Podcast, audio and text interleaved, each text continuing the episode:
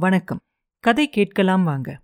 பொன்னியின் செல்வன் கதையை இப்போ நம்ம கேட்டுக்கிட்டு இருக்கோம். தஞ்சை மாநகரம் அன்னைக்கு பூரா ஒரே அல்லோல் கலோலமா இருந்துச்சு. புயலையும் மழையையும் அதனாலான சேதங்களையும் மக்கள் அடியோடு மறந்துட்டாங்க. ஏன்னா ஈழங்கொண்ட வீராதி வீரரும் சோழ நாட்டு மக்களோட இதயத்தில் இருக்கிற இளவரசருமான பொன்னியின் செல்வர் நாகப்பட்டினத்தில் புயல் அடிச்சதுனால வெளிப்பட்டுட்டாரு அப்படின்னும் அதுக்கப்புறம் தஞ்சாவூரை பார்த்து வந்துகிட்டு இருக்காரு. அவர் கூடவே ஒரு பெரிய ஜனக்கூட்டமே சேர்ந்து வந்துகிட்டு இருக்கு. அவர் வந்த உடனே அவர் தான் அடுத்து சிங்காதனம் ஏறணும் அப்படின்னு சொல்லி தஞ்சாவூர்ல வந்து சக்கரவர்த்தி கிட்ட முறையிட போறாங்க அப்படிங்கிறதும் தஞ்சாவூருக்கு அந்த வதந்தி காத்துலயே வந்து சேர்ந்துருச்சு. வதந்தி மட்டும் தான் முதல்ல காத்துல வந்துச்சு. ஆனா கொஞ்ச நேரத்திலேயே நாகப்பட்டினத்துலேருந்து கிளம்பின மக்கள் ஒரு சிலரும் வந்து அந்த விஷயத்த சொல்ல ஆரம்பிச்சிட்டாங்க. அதனால புயலால ஆன சேதங்களை கூட மறந்துட்டு மக்கள் எல்லாம் இளவரசர் வராரு அப்படின்னு சொல்லி ரொம்ப அமக்கலமாக கிளம்ப ஆரம்பிச்சிருவாங்க.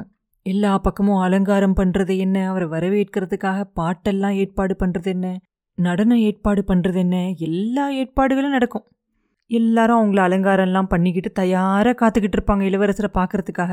ஒரு சிலர் என்ன பண்ணுவாங்க? எல்லாரும் பார்க்கறதுக்கு முன்னாடி இளவரசரை பார்க்கணும் அப்படின்னு சொல்லி ஊருக்கு கொஞ்சம் வெளிப்புறமாக போய் இளவரசர் வரும்போது வழியிலேயே பார்த்துடலாம் அப்படின்னு சொல்லி கிளம்பிக்கிட்டு இருப்பாங்க. அவங்கள பார்த்து ஒரு சிலர் கேலி வேலை பண்ணுவாங்க. என்னப்பா அங்கே போய் பார்க்க போறியா? அப்படின்லாம் கிண்டல் பண்ணிக்கிட்டு இருப்பாங்க. தஞ்சாவூர் நகரமே இந்த பாடுபட்டுச்சு அப்படின்னா கோட்டைக்குள்ளேயும் ஏதோ முக்கியமான சம்பவத்தை எதிர்பார்த்துக்கிட்டு தானே இருப்பாங்க. காலையில் வழக்கம் போல் கோட்டை வாசல் திறந்துச்சு. காய்கறி விற்கிறவங்க தயிர் மோர் விற்கிறவங்க அரண்மனையில் வேலை செய்கிறவங்க எல்லாரும் வழக்கம் போல் கோட்டைக்குள்ளே போயிட்டாங்க. புயல் மழையால் ஆன சேதத்தை பற்றி சக்கரவர்த்தி கிட்ட கேட்கறதுக்காக போனவங்க ஒரு சிலர் தான் அன்னைக்கு வந்திருந்தாங்க. அவங்களும் கோட்டைக்குள்ளே போயிட்டாங்க. வழக்கம் போல வேலைக்கார படையும் கோட்டைக்குள்ளே போயிருச்சு. அதுக்கப்புறம் கோட்டை வாசல் கதவெல்லாம் சடசடன்னு சாத்திட்டாங்க. பெரிய பெரிய இரும்பு தாள்கள் எல்லாம் போட்டு கதவெல்லாம் இருக்கிற சத்தமும் கேட்டுச்சு. பூட்டுகளெல்லாம் மாட்டி பூட்டுற சத்தமும் கேட்டுச்சு. அதுக்கப்புறம் வந்தவங்கள காவலர்கள் உள்ளே போகாமல் தடுத்து நிறுத்திட்டாங்க. காலையில் நேரத்திலேயே இந்த மாதிரி கோட்டை கதவுகளெல்லாம் சாத்தி தாப்பா போடுறாங்களே என்னவா இருக்கும் அப்படின்னு சொல்லி ஜனங்கள்லாம் பேச ஆரம்பிச்சிட்டாங்க. இன்னொரு அதிசயமும் நடந்துச்சு.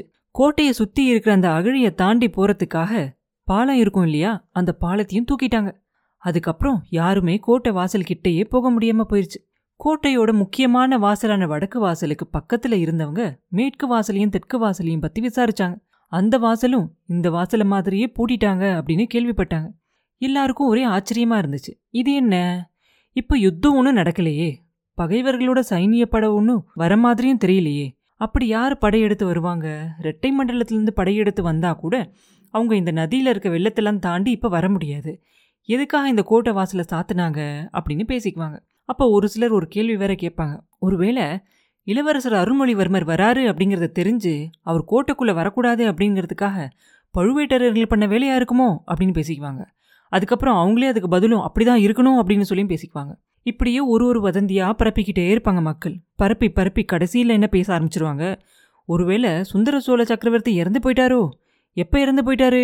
அப்படின்னு ஒரு வதந்தி ஆரம்பிச்சு விட்ருவாங்க வதந்தி அப்படிங்கிற அந்த மாய பூதம் எப்படி கிளம்புதுனே தெரியாது. அது எப்படி அவ்வளோ வேகமாக பிரயாணம் செய்யுது அப்படிங்கிறதும் யாராலையும் கண்டுபிடிக்கவே முடியாது. திடீர்னு இன்னொரு வதந்தியும் ரொம்ப வேகமாக பரவ ஆரம்பிச்சிரும். அது என்ன? கொஞ்ச நேரத்துக்கு முன்னாடி சக்கரவர்த்தி இறந்து போயிட்டாரோ? அப்படின்னு சொன்னாங்க இல்லையா? அதுதான். அது ரொம்ப பரவி பரவி எவ்வளோ தூரத்துக்கு பேசுவாங்க அப்படின்னாக்க வானத்தில் தெரிஞ்ச அந்த தூமகேது நட்சத்திரம் எப்படி மறைஞ்சு போச்சு? அது மறைஞ்சதுனால உண்மையாவே சக்கரவர்த்தி இறந்துதான் போயிருக்கணும் அப்படிங்கிற முடிவுக்கே வந்துருவாங்க. ஆனா இது மட்டும் உண்மையா இருந்தா இதுக்கப்புறம் என்ன நடக்க போகுது அப்படிங்கறத பத்தி கவலையும் மக்களுக்கு இருக்கும். ஏன்னா அடுத்து யாரு ராஜ்யத்துக்கு உரியவங்க? அந்த உரிமை யாருக்கு? அதனால ஏதாவது தகராறு வருமோ? சிற்றரசர்கள் எல்லாம் ரெண்டு கட்சியா பிரிஞ்சு நின்று சண்டை போடுவாங்களோ? இப்படி உள்நாட்டு சண்டை வந்தா சாம்ராஜ்யமே சின்ன பின்னமாயிருமே நூறு ஆண்டுகளா தலைச்சு ஓங்கி வந்த இந்த சாம்ராஜ்யத்துல மறுபடியும் பகைவர்களோட படையெல்லாம் வந்துருமே.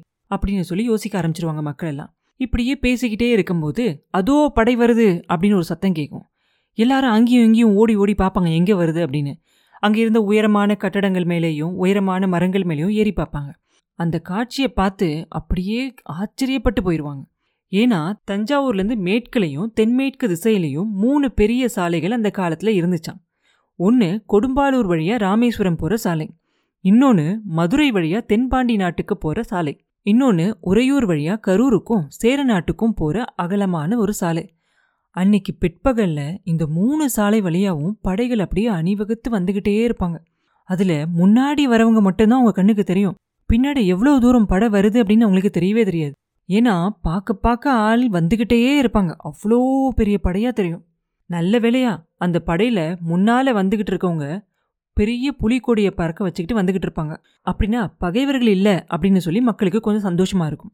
ஆனா எதுக்காக வராங்க? எங்கிருந்து வராங்க? அப்படின்னு சொல்லி பார்த்துக்கிட்டு இருப்பாங்க. இன்னும் கொஞ்சம் பக்கத்தில் அந்த படைகள் எல்லாம் வந்ததுக்கு அப்புறமா அந்த புலி உருவம் தாங்கின அந்த கொடியில சின்னதா இன்னொரு லட்சணையும் தெரியும். அந்த லட்சணையை பார்த்த உடனே இது கொடும்பாலூர் படைகள் அப்படிங்கிறதும் அவங்களுக்கு தெரிஞ்சிடும் ஆஹா இன்னும் கொஞ்ச நேரத்துலலாம் தென்திசை சேனாதிபதியான பூதி விக்ரமகேசரியும் அந்த படைகளோட வந்துகிட்டு இருக்காரு அப்படிங்கிறது தஞ்சாவூர் மக்களுக்கு தெரிஞ்சு போயிடும் இதிலிருந்து சைனியங்கள் எல்லாம் எதுக்காக வருது அப்படிங்கிறத அவங்களும் ஒரு மாதிரி ஊகிச்சுக்குவாங்க.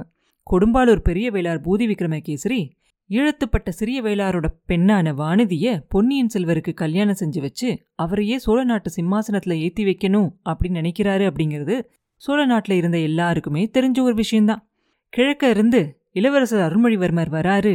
பெரிய ஜனக்கூட்டத்தோட வந்துகிட்டு இருக்காரு அப்படிங்கிறதும் மேற்கே இருந்த சேனாதிபதி பூதி விக்ரமகேசரி வரதையும் சேர்த்து வச்சு பார்க்கும்போது ரொம்ப பொருத்தமாக தான் இருந்துச்சு. பழுவேட்டரையர்களும் அவங்களோட சேர்ந்து இன்னும் பல சிற்றரசர்களும் மதுராந்தகருக்கு பட்டம் சூட்டணும் அப்படின்னு சொல்லி முயற்சி செஞ்சுக்கிட்டு இருக்காங்க அப்படிங்கிறதும் மக்களுக்கு ஏற்கனவே தெரிஞ்சிருந்துச்சு. அதனால அவங்களோட அன்புக்கு உகந்த அருள்மொழிவர்மரை சிங்காதனத்தில் உட்கார வைக்கிறதுக்காக கொடும்பாளூர் பூதி விக்ரமகேசரி அவரோட படைகளோட வந்துகிட்டு இருக்காரு அப்படிங்கிறது தெரிஞ்ச உடனே தஞ்சாவூர் மக்களுக்கு சந்தோஷமா? சொல்லணுமா? இன்னும் கரபுரண்டு ஓட ஆரம்பிச்சிருச்சு. சமுத்திரம் மாதிரி பொங்கி வந்துகிட்டு இருந்த படை வீரர்கள் அத்தனை பேரையும் வரவேத்து அவங்க எல்லாருக்கும் விருந்து கொடுக்க கூட தயாராயிட்டாங்க. தஞ்சாவூர் நகரத்தில் அந்த காலத்தில் பெரிய பெரிய வர்த்தக குழுக்கள் எல்லாம் இருந்துச்சாம். அவங்க நிறைய சத்திரங்களெல்லாம் கட்டி வச்சிருந்தாங்க. அந்த வர்த்தக குழுவை சேர்ந்தவங்கெல்லாம் என்ன பண்ணியிருந்தாங்கனாக்க அவங்களோட சத்திரங்களில் அன்னைக்கு மத்தியானத்திலிருந்து ஆயிரக்கணக்கானவங்களுக்கு சாப்பாடு செய்ய சொல்லி சொல்லியிருந்தாங்களாம். இதை தெரிஞ்ச உடனே தஞ்சாவூர் மக்களுக்கு இன்னும் சந்தோஷம் அதிகமாயிருச்சு.